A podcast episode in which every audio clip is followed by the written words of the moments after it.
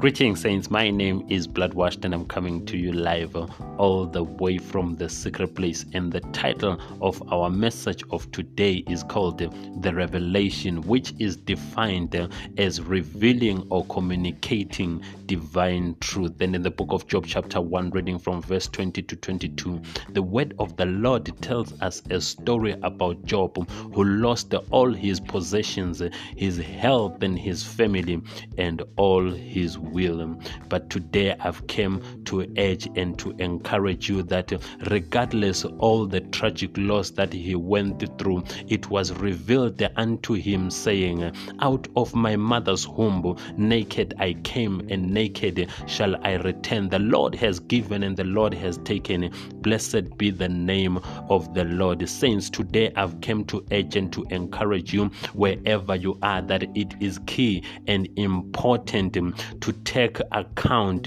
of all the arrows in your quiver in this battlefield called Christianity after every tragic loss, just like Job, that you will be able to stand and reveal your true identity before your Maker and those that are around you. I pray that wherever you are, the word of the Lord will remain and stand firm in your spirit so that whenever you encounter a tragic loss, be a job, be a business, be a family member, you will stand strong on the promises of the Lord. Saints, my name is Bloodwashed and I'm coming to you live all the way from the secret place. Bloodwashed on Facebook, Bloodwashed on Instagram, Bloodwashed on Twitter.